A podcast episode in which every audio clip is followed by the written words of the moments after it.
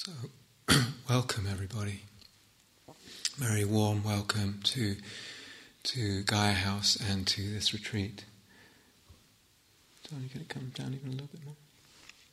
Thanks. Can you hear okay at the back? Was that a yes?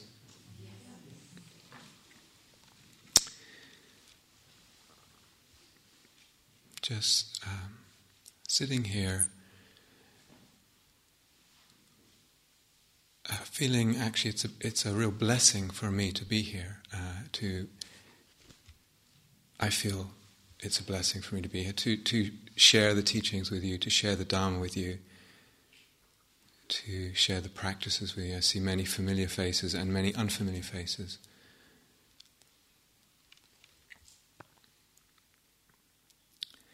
Um, I feel moved tonight to talk about something in particular, around a particular area. And so I know some of you have traveled quite a way today. And I hope you're not too tired. I hope you're awake. And if you are tired, I hope you can find some energy to listen.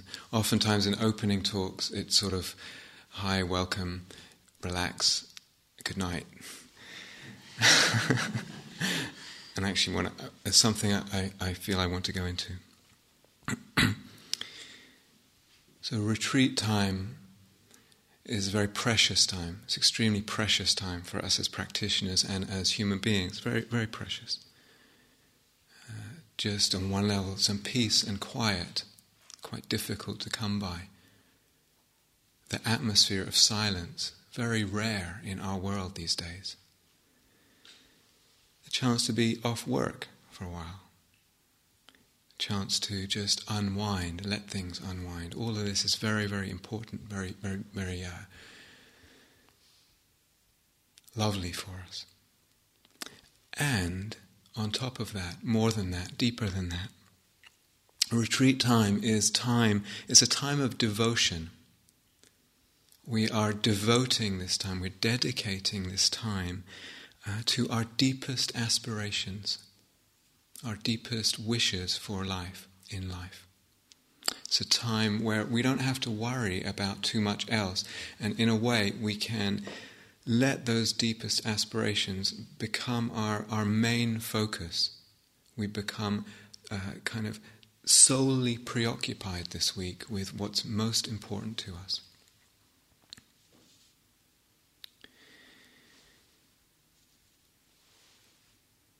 So I feel all of us uh, in this room, all of us are very privileged.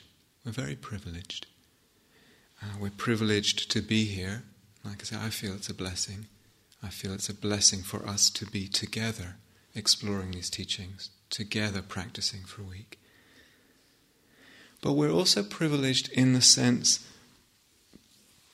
that we have so many possibilities in life, all of us have so many possibilities in this life.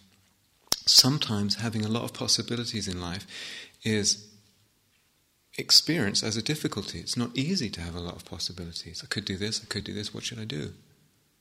I could do lots of things. I could devote my energy to a lot of things. I could develop a lot of different aspects. And life is short. Life is it doesn't last long. Years go by, decades go by, life goes by. And I feel it's totally crucial that in, in that short span, in the brevity of our life, we're asking a really, really deep question, several really deep questions, but one is what, what do I really, really, really want? What is my deepest heart's longing, my deepest desire in this life? What are my deepest longings? What do I really want? Am I really asking that question in my life deeply, with energy? And what might be possible for me? What might be possible for this life? And we hear about freedom and opening heart and, and peace. What of that might be possible for me, and to what degree? And we hear the promise of the heart opening in love. What might be possible? Joy.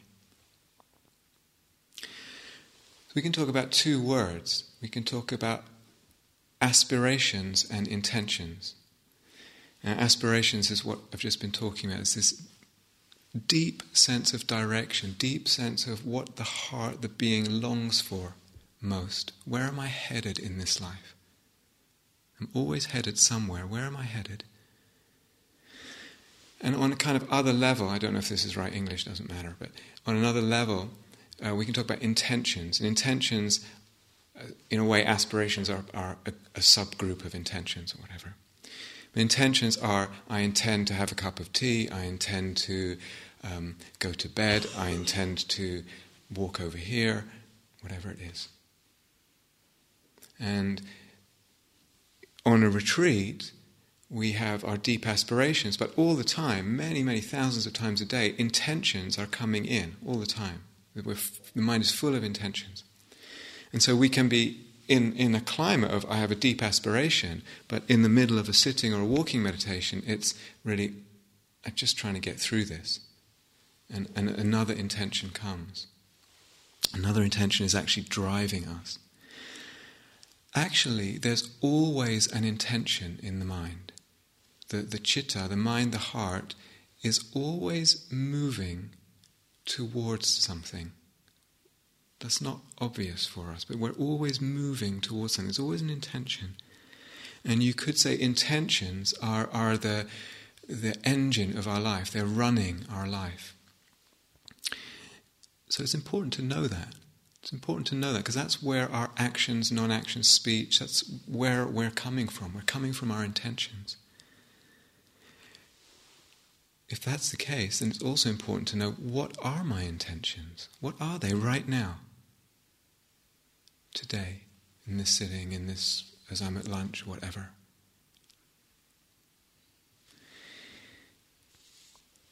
Which ones, which intentions am I feeding in life? Which intentions am I feeding? Which am I nourishing? Which am I watering? it can be sometimes, unfortunately for us as human beings, that the intentions that are maybe not so deep, not so rooted in what we really, really care about, not so rooted in our aspirations, that those intentions that are actually not so important to us, a bit like weeds in a garden or creepers around a tree, begin to actually take over and kind of overgrow or obscure what actually we really deeply care about. And this is all too common for us as human beings, all too easy for that. Uh, almost we don't realize it's going on, and, and we're in that place.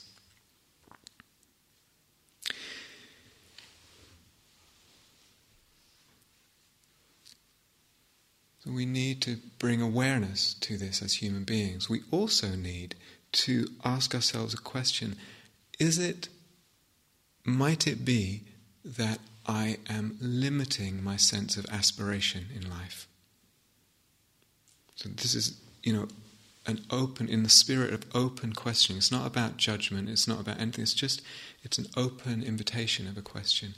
Is it possible that I am somehow, for some reason or reasons, limiting the sense of, of what I'm aspiring to? So questions like this and, and some, some of this is not that comfortable can be not, not that comfortable sometimes.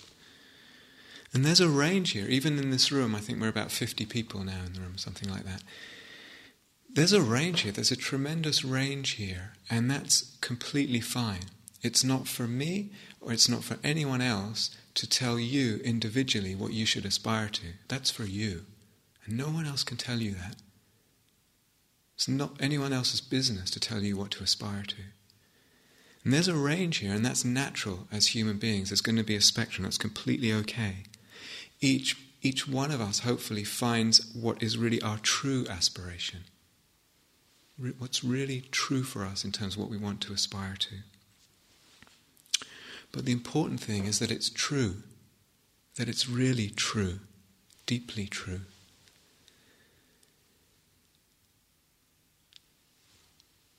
Many people limit their aspirations, limit their sense of even what they might even think about aspiring to. Unfortunately, it's very common, and I see it even in people who've been practicing a long time, long term meditators, long term practitioners. And at the same time, teaching quite a lot, I, I find myself so often, so often, in this beautiful, beautiful, so often the witness of people surprising themselves, of being surprised at what didn't they didn't even consider as a possibility, either suddenly or gradually, emerges as a possibility for the being. And there's surprise and there's the freshness of that, and the, and the openness of that. And it's a beautiful thing to witness.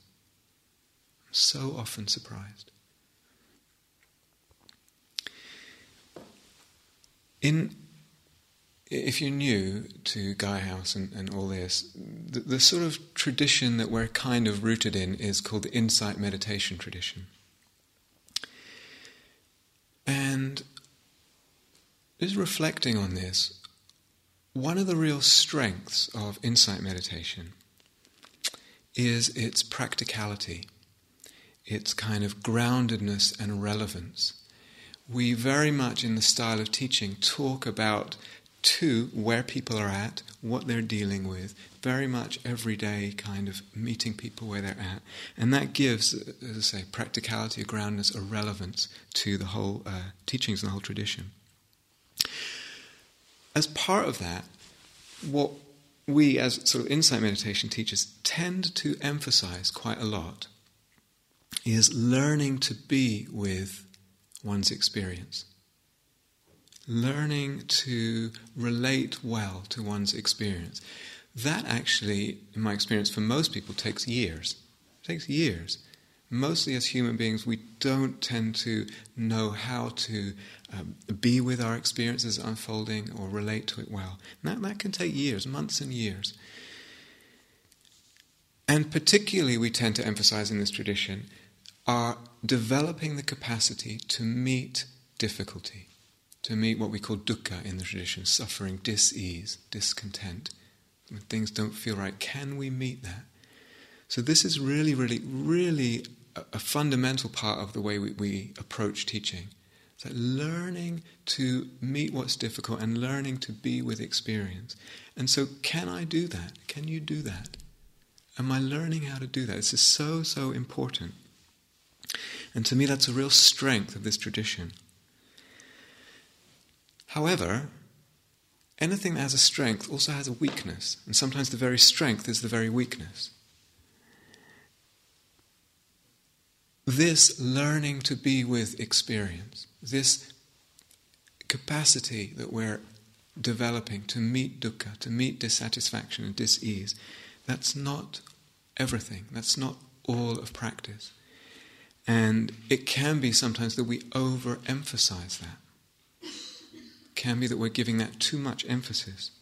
So, partly on this retreat, I want to kind of, with having said that, kind of a little bit balance the thing by leaning, just, not, not at all completely, there'll be plenty of stuff like that, but balancing a little bit uh, in what doesn't usually get brought out so much. Because is being with my experience and is meeting dukkha, is that it? And if you're a long term practitioner, or you've been practicing for a few for a while, has that become one's view of practice, one's view of the path, and even one's view of the goal of the path? Is that it? A little while ago, there was a, a very experienced um, psychotherapist, psychoanalyst, psychotherapist on retreat here.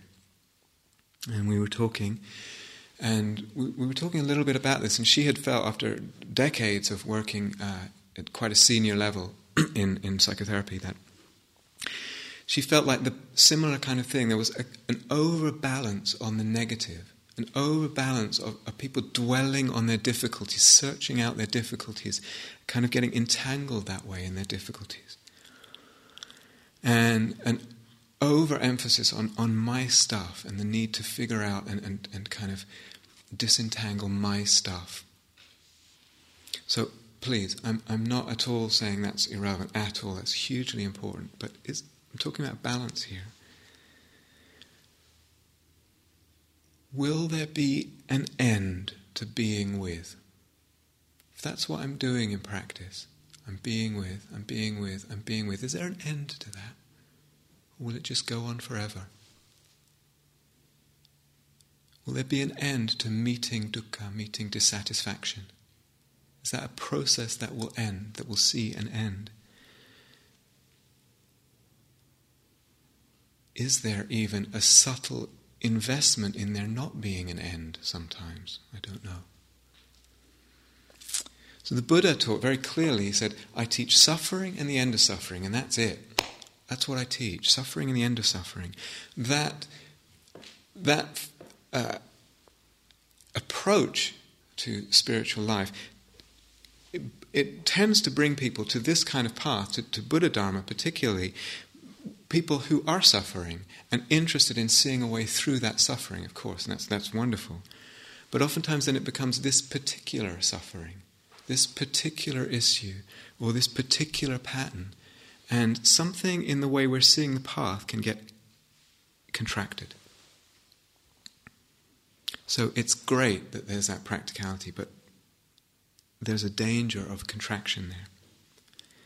So the Buddha, when he talked about the end of suffering, I think he meant much, much more than that. Much more. He meant something quite uh, beyond that, quite extraordinary. Something that, uh, at a very deep level, addresses the most existential sort of basis of our existence.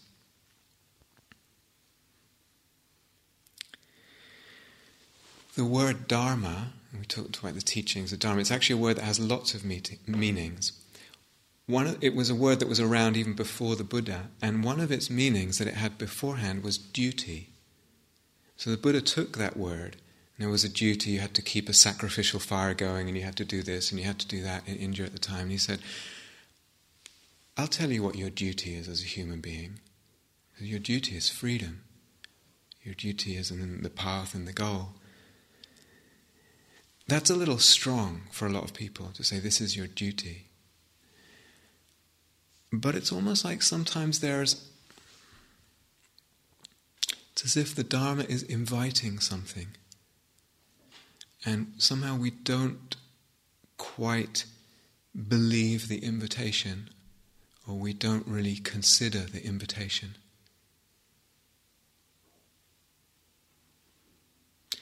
So, a question, as I said before, for all of us, all of us Am I limiting my sense of what's possible?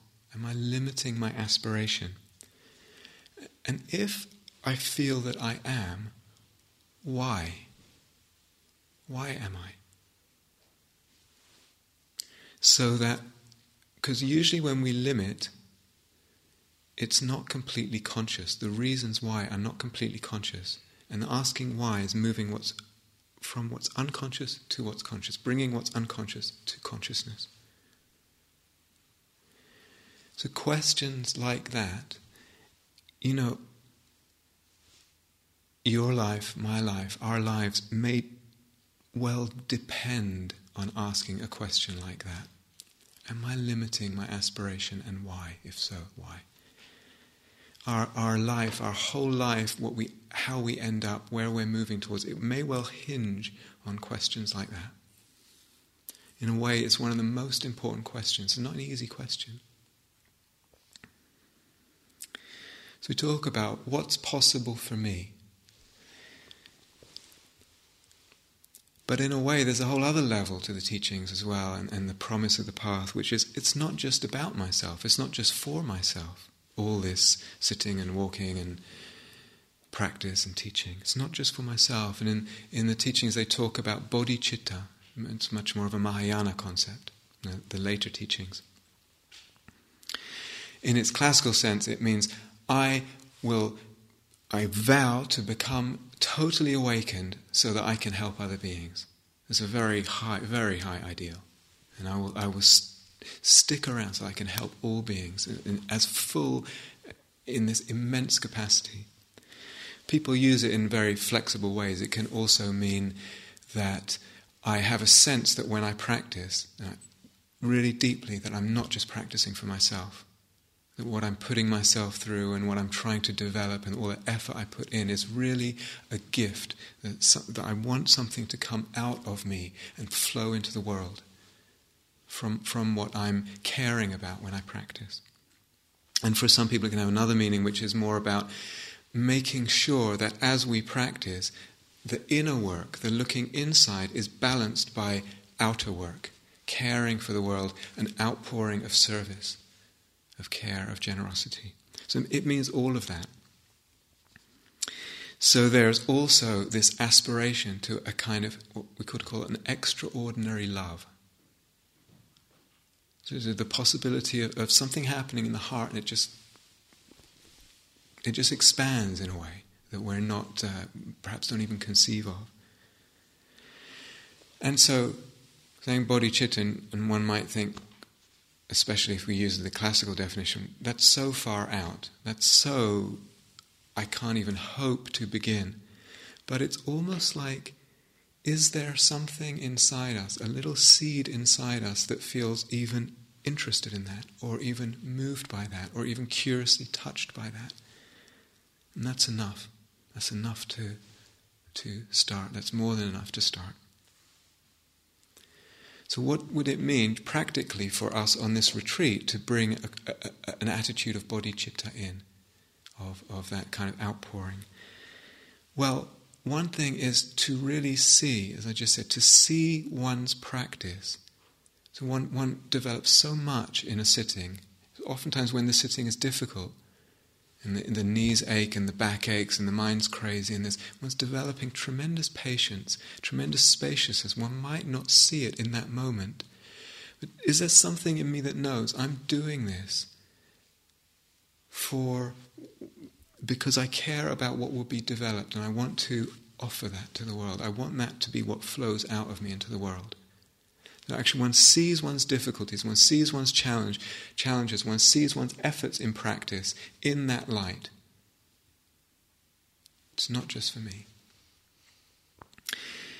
W- within ourselves as a, as a community this week, it's almost a sense of every time we come in here, and we sit down and we, and we stabilize ourselves in, in meditation, etc., and we dedicate ourselves for that period, however long it is half an hour, 45 minutes, whatever it is we have a sense that our doing that and our stillness and our efforts are actually supporting everyone else.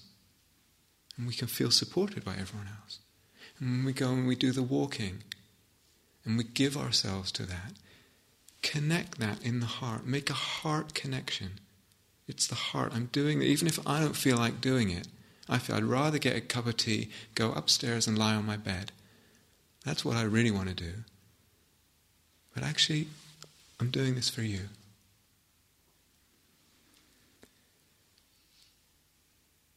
So, you know, my I feel very rooted in the insight meditation tradition. It's the tradition I sort of grew up in, and I explored other traditions as well, but that's sort of my basic root tradition. But sometimes I look at us as a community of insight meditation teachers, and I wonder, I wonder, um, uh, saying this with some humility, I wonder if we're doing enough in terms of the outer. We're, we're I, I feel very, very extremely skilled and sophisticated at the inner looking and, the, as I said, the being with, the uh, meeting dukkha, but I wonder if collectively we're doing enough in terms of the outer. And this sense of practice, not just for me, this bodhicitta is for, for all beings. Recently, someone told me they were at a sister center in uh, California, a sister center to Gaia House. And they were in a group interview, and uh, it was a young person's retreat. And someone was saying, that they were coming up from Southern California to sort of mid California, and they had been wondering whether they should drive or fly. And I think it was a fair drive, about six or seven hours probably.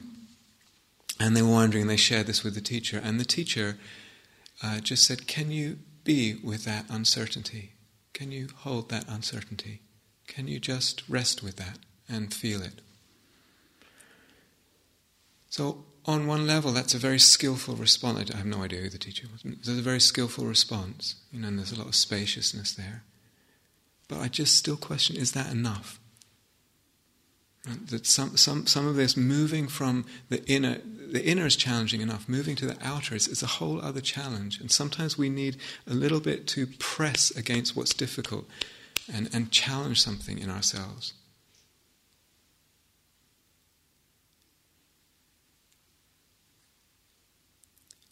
One of the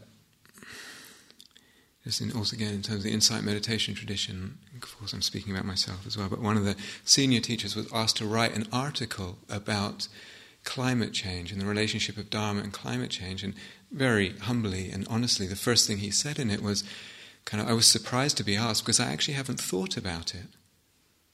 This is quite recently, it's in the last six months. I actually haven't thought about it. Why, why is it that, that that's not being thought about? How, how, how, how, how is it that that's not being thought about? So there's something about the totality of life, inner and outer, and the totality of the, the, the being, beings on earth. Uh, that, that we bring into practice, the practice is for, and then we bring the questioning in and the investigation in. So, you know, you don't need to hear from me, but the earth is in, in, in, a, in a difficult time right now. And the climate change and the possibilities, and it, it's earth in the balance. I found this quote. Uh, most of us seem to think that they, in inverted commas, will sort it out. But who are they? It's tough to realize that there is no they and take responsibility into our own hands. I very much feel that's what practice is about. It's about developing enough inside that we actually can offer something profound to the world. That there's something unshakable in us, unshakably courageous, unshakably giving. In a similar theme around what the earth is facing, what we as human beings are facing, is from Vaclav Havel. The only option is a change in the sphere of the spirit, in the sphere of human conscience. It's not enough to invent new machines, new regulations, new institutions. We must develop a new understanding of the true purpose of our existence on this earth. Only by making such a fundamental shift will we be able to create new models of behavior and a new set of values for the planet.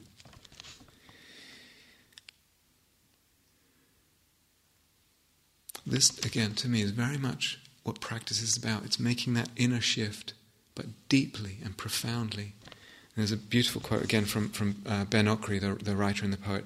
The meltdown in the economy is a harsh metaphor of the meltdown of some of our value systems. Individualism has been raised almost to a religion, appearance made more than substance. The only hope lies in a fundamental re examination of the values that we have lived by, he says, in the last past 30 years. I'd say a bit more than that. But I really, really strongly feel that the, the potential of practice is that it, it enables us to be a real force, a real force of, in that change, in that transformation in the world. and that there is possible a whole different relationship with the totality, a whole different relationship, whole, completely different.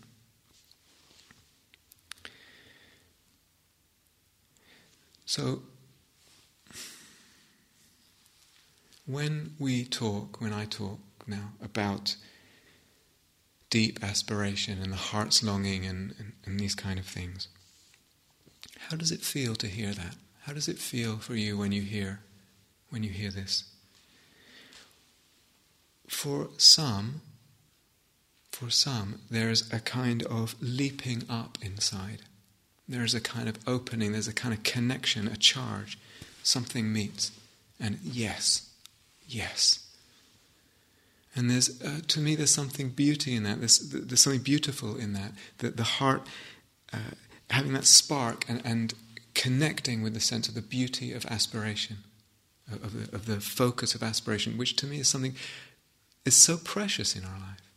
There's, um, I'm not quite sure who he is. I'm assuming he's an Anglican minister, Bishop Richard Holloway. Simplicity, clarity, singleness.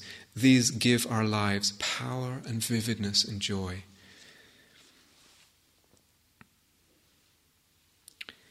So, as I said earlier, it's, it's all of us individuals, it's our truth what we arrive at in terms of aspiration. Not for me to say, not for anyone else to say, but if I find that I'm limiting it, if I look inside and I really ask and I find I'm limiting it, asking why that is, as I said, and it can be complex. To me, that this is a really just teaching a lot. This is a really, really interesting area. What happens? What happens in there? It's very rich.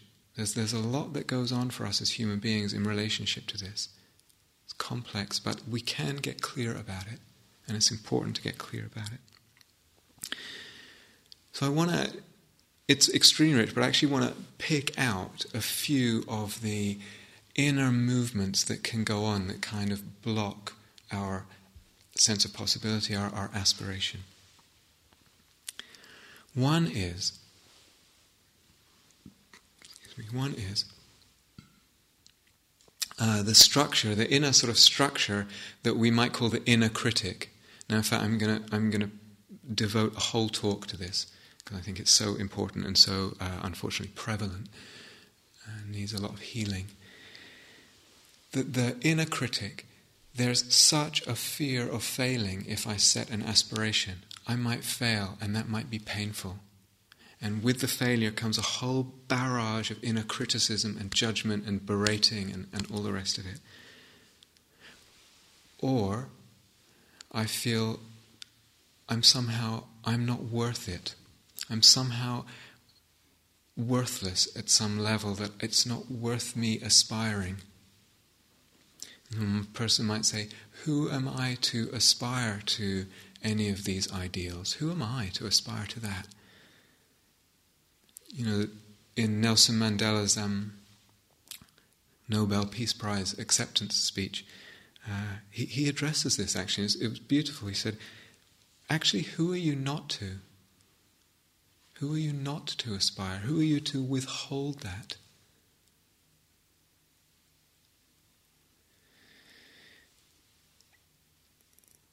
If I squash that, it's kind of violence to myself.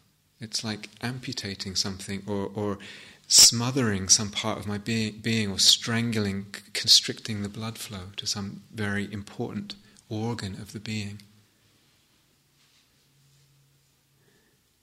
And I'm depriving the planet, I'm depriving the earth of what I might offer, the, the fullness of my potential.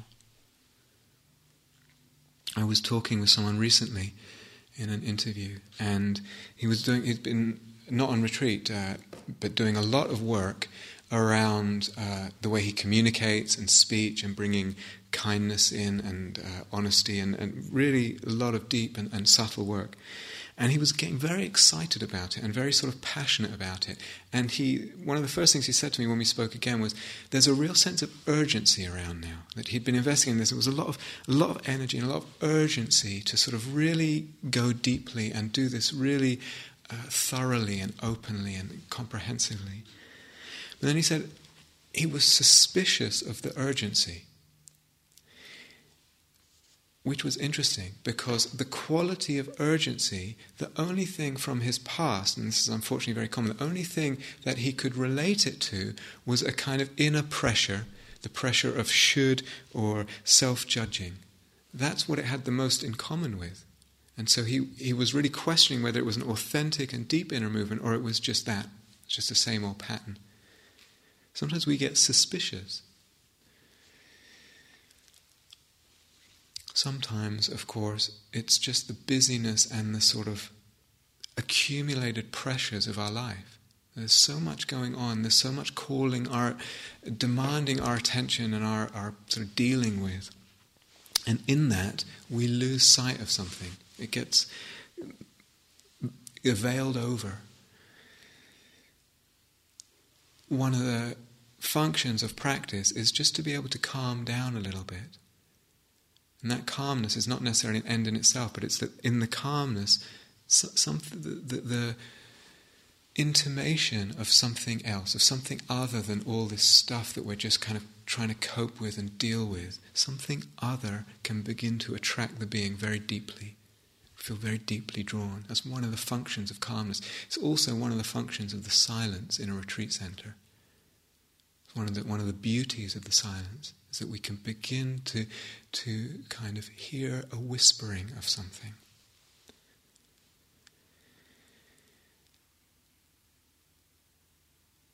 And sometimes it's just we've lost sense, we've lost touch with that sense of urgency. So I don't know how many people have seen it already or know about it, but there is a human skeleton in the walking meditation room. Did you know that? You know now. There's a human skeleton in there. And it's there for a reason. It's there. There's a long tradition in Asian Buddhism of uh, having skeletons around to remind us of death, remind us of the brevity of life, of life, the preciousness of it, and to set our priorities, set our compass, set our aim, set our course. So it's there to contemplate, to be with. You can walk, and you, you're walking in the presence of death, which we are anyway. It's just we put it at a distance and look the other way. And if you want, you can sit with it and you can be with it and you can contemplate. It should one of the things it should do, it feeds compassion, it also feeds urgency. And sometimes a person just like all this business in my life, and sometimes it comes to it that it's actually time to make some life choices and choose differently. N- not easy. A lot of this stuff I know is not easy. It's not easy sometimes a person doesn't aspire. We don't aspire because it's like we don't really believe that something more than what we have, a kind of deeper happiness, a deeper fulfillment, is actually possible. Or maybe we feel it's not possible in general, we think it's just a kind of fairy tale, the whole teachings. Or we feel others might be able to do it, but not me, I can't do it. Sometimes these kind of beliefs are beneath the level of the radar, they're not quite fully conscious. They're operating and they're running our life, but they're not quite uh, in our sights. We're not aware of them. Again, one of the functions of practice is actually to just gradually, very gradually, not in a linear way, we begin to taste a different kind of happiness, a different kind of fulfillment, a different kind of sense of things. That gradual taste gives us a confidence slowly in the possibilities.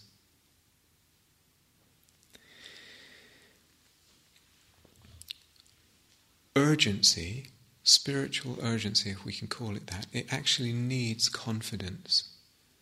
So that's interesting. I don't think that's often obvious for people, but it needs confidence. If I don't have a confidence that it's possible for me, oftentimes the whole kind of energy of things inside can't reach any sense of urgency. So I see that a lot with people, that a lot has to do with confidence. Where does confidence come from? Well, one of the places it comes from is a sort of dying down of the energy of that inner critic, which I will talk about. It also comes from tasting little, I use the word successes in practice successes. That's not a popular word in, in meditation circles, in spiritual circles. But tasting little successes in our practice and enjoying practice. So I really want to emphasize that in this retreat because that begins to give us a sense of success, a sense of progress, also another kind of taboo word. Where does that come from? Where does success and progress come from? one of the things it comes from is from experimenting. Comes from allowing ourselves to actively experiment in practice, shake it up, inject a little life into it. I'll talk. I'll amplify uh, these, some much of this as, as we go through the days. It also comes, as I said before, from not just looking at my suffering exclusively and my process and my my my. So there's a something begins to happen. The enjoyment builds success, builds a sense of progress, builds a sense of confidence, builds a sense of possibility, builds, allows a sense of aspiration and urgency. Sometimes we think, well, if I have these little successes that you're talking about, won't I then get attached to them? And I thought, I'm not supposed to be attached.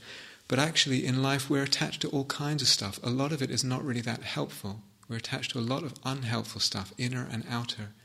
Again, the function of enjoying the meditation, having some sense of, yeah, progress, is that these, what may be temporary attachments, help us let go of the lesser attachments, the less helpful attachments. Sometimes Sometimes a person hears about words like aspiration and success, etc., and it sounds like goals. Sounds like, well, it, it smells of goals to me. And there's a kind of wholesale rejection of goals in the spiritual life for some, for some people or some kind of approaches. Oftentimes, this isn't fully considered, fully thought through, it might be a little silly to completely reject goals. It might not even make sense. It doesn't fit life. And we have a spiritual life that's no goals and a life that's actually full of goals. Where's the meeting? It's almost like two separate worlds. Is it realistic? If I say, I want to be present, I want to be mindful, there's a goal already. I want to be with what is, as a goal. If I say, I want to have no goals. That's a goal. I can't actually get through my day without having goals. So you made it to the, the, the cushion, you made it to the retreat center, I made it to here, you know, dinner time. With, with goals are everywhere all the time. Why is it that some goals are okay and some are not okay? What's the difference there? What, what makes the difference? That some are problematic and we object to them and some are not. I could, we could talk a lot about this. I'm going to leave it there.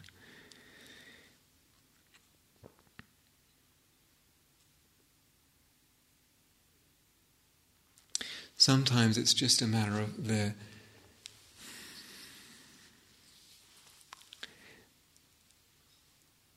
the nuts and bolts of practice that we get into a tangle with practice because we get contracted around the effort that we're putting in and everything feels like it's becoming very tight. But this, rather than rejecting goals, rejecting aspiration, rejecting etc., it's rather about learning a kind of skillful responsiveness with effort in our practice. And I will talk very much about that in the instructions as we go along and knowing which efforts, because I have energy in life, we have energy, and I direct the energy, and that's what we call effort. Which efforts, which direction of energy is actually helpful? I could do a million press ups, and I wouldn't be anywhere nearer enlightenment. It's not, it's not going to be, I need to know what's helpful. And this brings me to the final piece uh, of just the list I want to run through. Sometimes we, our aspiration is kind of blocked because we don't understand how the path works and how it fits together. This is kind of, this is again something that it's not obvious. What does it mean to practice well? We can really simplify this and say it means two things very simple. It's two things. One is it means the cultivation of beautiful qualities of heart, beautiful qualities of mind. So we talk about calmness and patience and mindfulness and generosity and loving kindness and compassion and equanimity, concentration samadhi, all these, they're beautiful qualities and they become a real resource for us. So, at least one half of practice is really developing those, developing, developing, cultivating, so that we have this inner treasure inside, a room full of different treasures inside. And that makes all the difference in our ability to let go in life. We draw on those resources. That's one half. The other half, we could say, is investigation investigation. So we have cultivation and investigation. What does it mean to investigate? We'll split that into two, I'm being very simple here. First thing, first investigation is what is it that leads to suffering in life? And what is it that leads to freedom from suffering? And am I really, really clear about that? Very clear, very deeply clear. And am I doing what leads to freedom from suffering? Am I cultivating that? That's one part. The other part is a little harder to put into words. But you, we could sum it up as practicing learning to see and learning to view experience in ways that lead to freedom. I'll say that again. Practice learning. Well, that, that's how I actually see insight meditation that we're practicing learning to see experience, learning to view experience. We're practicing learning to see and view experience in ways that lead to freedom. Something happens if we follow that, if we follow that journey of learning to see. Something happens, it deepens and it deepens and it deepens. And we learn actually that the way, the whole way we see as human beings, kind of unawakened human beings, is actually is a mistake. There's something woven into the whole way we perceive things. It's actually a mistake, and we're perceiving things wrongly. And I, we learn to perceive things differently. It reveals what we call in Dharma teachings the emptiness of things.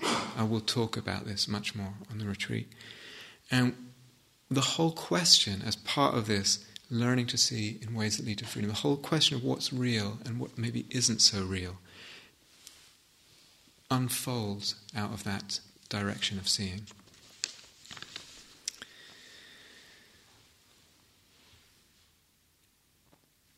Okay, on this retreat, uh, about five, six days, whatever it is together, I want to explore with you and emphasize two practices, two kind of parallel streams of, of formal practice.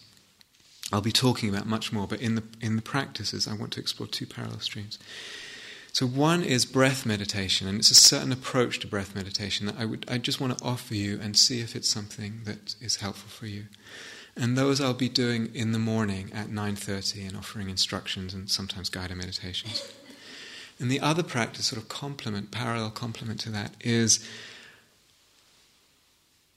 uh, working with a, a, spacious awareness and different aspects of or flavors of, of a, a, more expansive awareness. And that I'll be doing at 2.30, mostly in the form of a guided meditation. So right there, there's the kind of cultivation, the cultivation of calm and concentration and depth of meditation in through the breath and learning ways to see that open freedom in, in the other practice. So it actually not, not just in terms of practice, but in a number of ways, this retreat, I feel, is a, is a little bit of an experiment. I hope you don't mind being guinea pigs. But it's a little bit of an experiment, just a little. I, I hope, I would ask that you too can also have an attitude of experimentation in the meditation practices. I feel it's really, it's so indispensable for us as practitioners. So it might be that the practices that I'm offering you know very well. Still, can there be an attitude of experimentation? It might be that they're completely new, that you feel completely new to the whole thing. Can there be an attitude? It might be one is new and one is not. Can there be an attitude of experimentation? Experimentation means playfulness. What does it mean? Do we have that sense when we're meditating? Does it feel playful? Or does it feel heavy and kind of serious and hard and uh, tight? When there's experimentation, when there's playfulness, it allows a kind of juice. It allows juice, it allows space, it allows curiosity, discovery, aliveness, creativity, lightness. These are, these are really, really important qualities for us as practitioners. So those two practices I'll be developing in the instructions in the 230 sitting and the guided meditation. I'll be developing them kind of gradually over the days uh, in the instructions, etc. And as I said, offering kind of different variations or takes on them. So it may be that the order in which I unfold the instructions is perfect for you. It's like, ah, yes, this was exactly when I received this piece exactly when I needed it. Da, da, da. It may be that it's completely backwards, and you, know, you get to the fourth day and you think, I wish I had that on the first day. It's impossible to say everything at once. Um, so just please be patient with that. There, there should be uh, there should be something for everyone in terms of angles and finding ways in. More people are here than I anticipated. I didn't think so many people would come, um, which is wonderful. However, it means that the interviews will be in groups, okay, for, pretty much for the most part in groups. Usually, on a meditation retreat, in interviews, individual and group interviews, um, I am happy to, and it's open. It's an open field for anything that a person wants to bring up. Uh, really, any life situation or, or um, inner or outer, whatever is going on, any, anything that they want to bring up. However, on this retreat, I really want to emphasize the meditation aspect, and so the interviews are, are really for checking in about what's happening in the meditation, how's it going, how are you relating to these practices and these particular techniques I'm offering, and, and kind of uh, tweaking those, you know, developing those. Another aspect of having groups is that um, people, of course, on this retreat have very different histories of practice. Some of you are very new, but many of you have quite a lot of background, you know. And something can happen to us, unfortunately. It has to do with this inner critic thing that I will talk about in groups that we feel, oh, my question is too basic, I, I shouldn't ask that. But also the opposite pers- happens. A person feels like, I shouldn't ask because it's a bit advanced and people will think I'm arrogant or, or whatever it is. And so I just ask, can we be human beings together? Can it be okay that people have different histories and, and different relationships with different practices? And can that just be okay? Why shouldn't it be okay? And so please ask questions related to the meditation in, in the interviews. And you know, your your questions will be helpful. Sometimes we feel ah, that's just irrelevant, it's just me and my silly little thing almost always the questions that you ask will be helpful, whether they feel very basic or very advanced. So, what I want, what I really want in the way I approach this, is I want you to take away with you practices that you can use, tools that you can use, ways of reflecting, as I say, ways of seeing. I want you to walk away from this retreat with that to be able to use, if you want to, uh, ways of relating. So, certainly the practices, but also the, the talks are for that function. Uh, they're not for anything else, and that's what I kind of want for, for this retreat and for you.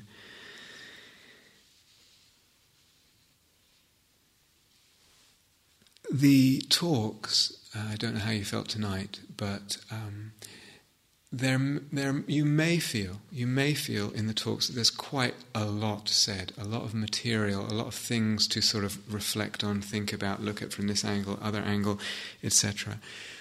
uh, more and more nowadays, I kind of think of talks as something not to be listened to once. And that's why we tape things. And I really have a feeling that they should be re listened to. And uh, I, one will probably find that they pay back re listening to. In other words, there's stuff that you, you, you, it's almost like we can't take everything in at once. And there's different pieces we'll get at different times. So that's it's just saying something just about a style of teaching. And it may not feel in the moment like it's your cup of tea. It may feel like it's too much, or it's, there's too much going on, or too, too much to kind of uh, address. It's fine if you want to take notes. I have no problem with that. If that's your style, if it's not your style, don't worry about it. Um, but the, the, the talks as well, offering something so that you can practice what is taught. The practices, in the largest sense of the word, ways of working so to me, a talk is not just about uh, a nice feeling for an hour in the evening of a retreat. Um, and sometimes, if we're honest, you know, on a retreat feels like a long day, and we want to go in and have a little bit of entertainment in the evening, and that's normal and understandable. Um, and I hope it's entertaining, you know. Um,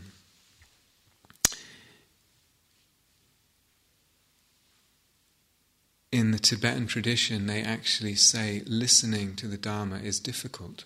It's difficult, it's a practice.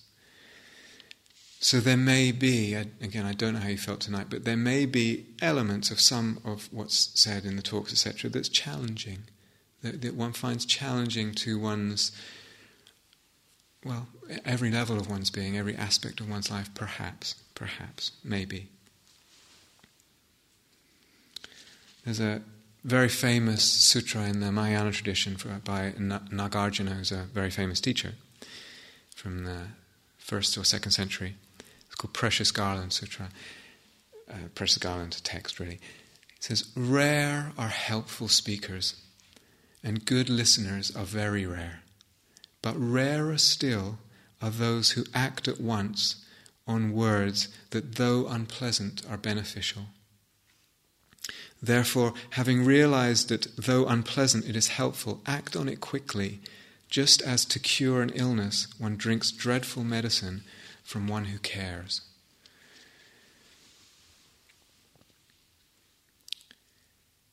Okay, just a few more things. There's something about being on retreat that's about simplicity, about simplifying our life. There's very little we need to concern ourselves with on a practical level here. And it's almost like letting yourself sink into that simplicity, giving yourself to that simplicity, abandoning yourself and surrendering yourself to that simplicity. That means the schedule this time, this time, this time, if you haven't seen it, sitting, walking, whatever it is, talk, instructions, and just surrendering. It's a beautiful quality, surrender. If you feel like you've arrived from work, etc., or whatever, there's some business you need to tie up, please tie up tonight. You know, take your mobile phone uh, quite off the grounds, or there's a payphone at the back, which you should have been shown. And uh, take care of that. And then just feel yourself arrive here, feel the body here walk around the grounds if you want. Feel yourself here at Gaia House in Devon, in, in the, the beautiful nature that we have here, the silence that we have here. Feel the being arrive. And then surrender. The invitation to surrender. simplicity. Another precious aspect of retreat is the silence. And really just a, a deep encouragement to not to underestimate the transformative power of silence. That's why we do retreats in silence, because it's immensely powerful. I know some of you have tasted that, but don't neglect it. Don't neglect it. Give yourself to the silence. Something, silence makes something possible. Something becomes possible in this atmosphere of silence. One of the things I mentioned briefly is it allows the things that we get caught up with, this and that, and the, the kind of less deep intentions, it allows them to kind of, like mud, to settle to the bottom of a lake and allows to reveal It reveals what we really, really care about, our deepest aspirations. That's one of the functions of silence. And as meditators, as human beings, even, we can listen to silence. We can feel it embracing the being, embracing us, holding us. Something very beautiful about that. Very profound. Actually, I will be talking about that as part of the practice. So, mobile phones, including texts, blah, blah, blah, even though texts are silenced, no, nine, taboo, etc. Um, please, please just uh, turn them off. Please just turn them off. It's been apparent that people, a lot of people, don't turn their mobiles off on retreat, but please, please just turn them off, and just put it in the in, in the bottom of your bag. It's a, it's a it's a real gift to yourself to be free of that. My, I have to say that over the years, I do see I do see a correlation between those who really give themselves to the silence and those whose practice really blossoms. There is that correlation there, so not to underestimate it. And finally, uh, which I think Doug already mentioned about the ethical guidelines, did he? Yeah, good. So this aspect of what we call sila in the tradition, S-I-L-A, and so not to harm, to, to practice non-harming, not to take what is not given, uh, to practice care and respect around our sexuality in the context of this retreat, it's uh, abstinence. Care and respect and kindness and consciousness around our speech on this retreat, it means the noble silence, the being silent together. And lastly, really deeply caring for the, the quality and the sensitivity, the deep sensitivity and the capacity for receptivity of our mind and our heart. Really caring for that by being careful about what we take in to the body and to the mind. And on, on this retreat, that means abstinence from drugs and alcohol. But all these guidelines, these five, what we call the five precepts, they are a movement and an expression of love. Caring for each other, creating an environment where everyone can kind of relax, settle, open, be off their guard. They're a gesture of respect to each other and to oneself. Care for oneself, care for each other and they allow trust. They allow trust. They allow us to be a safe community together of practitioners for five or six days. This not needing to guard, not needing to watch what's going on and watch one's back and watch what's coming my way, that allows a softening, allows an opening, allows an uh, a disarming, a disarmoring of the heart, which is indispensable in practice. So to, to, all of us are committing to these five precepts and to see it as a gift that we give ourselves, that we give each other. Thank you for listening. To learn how you can support the teachers and Dharma Seed, please visit dharmaseed.org slash donate.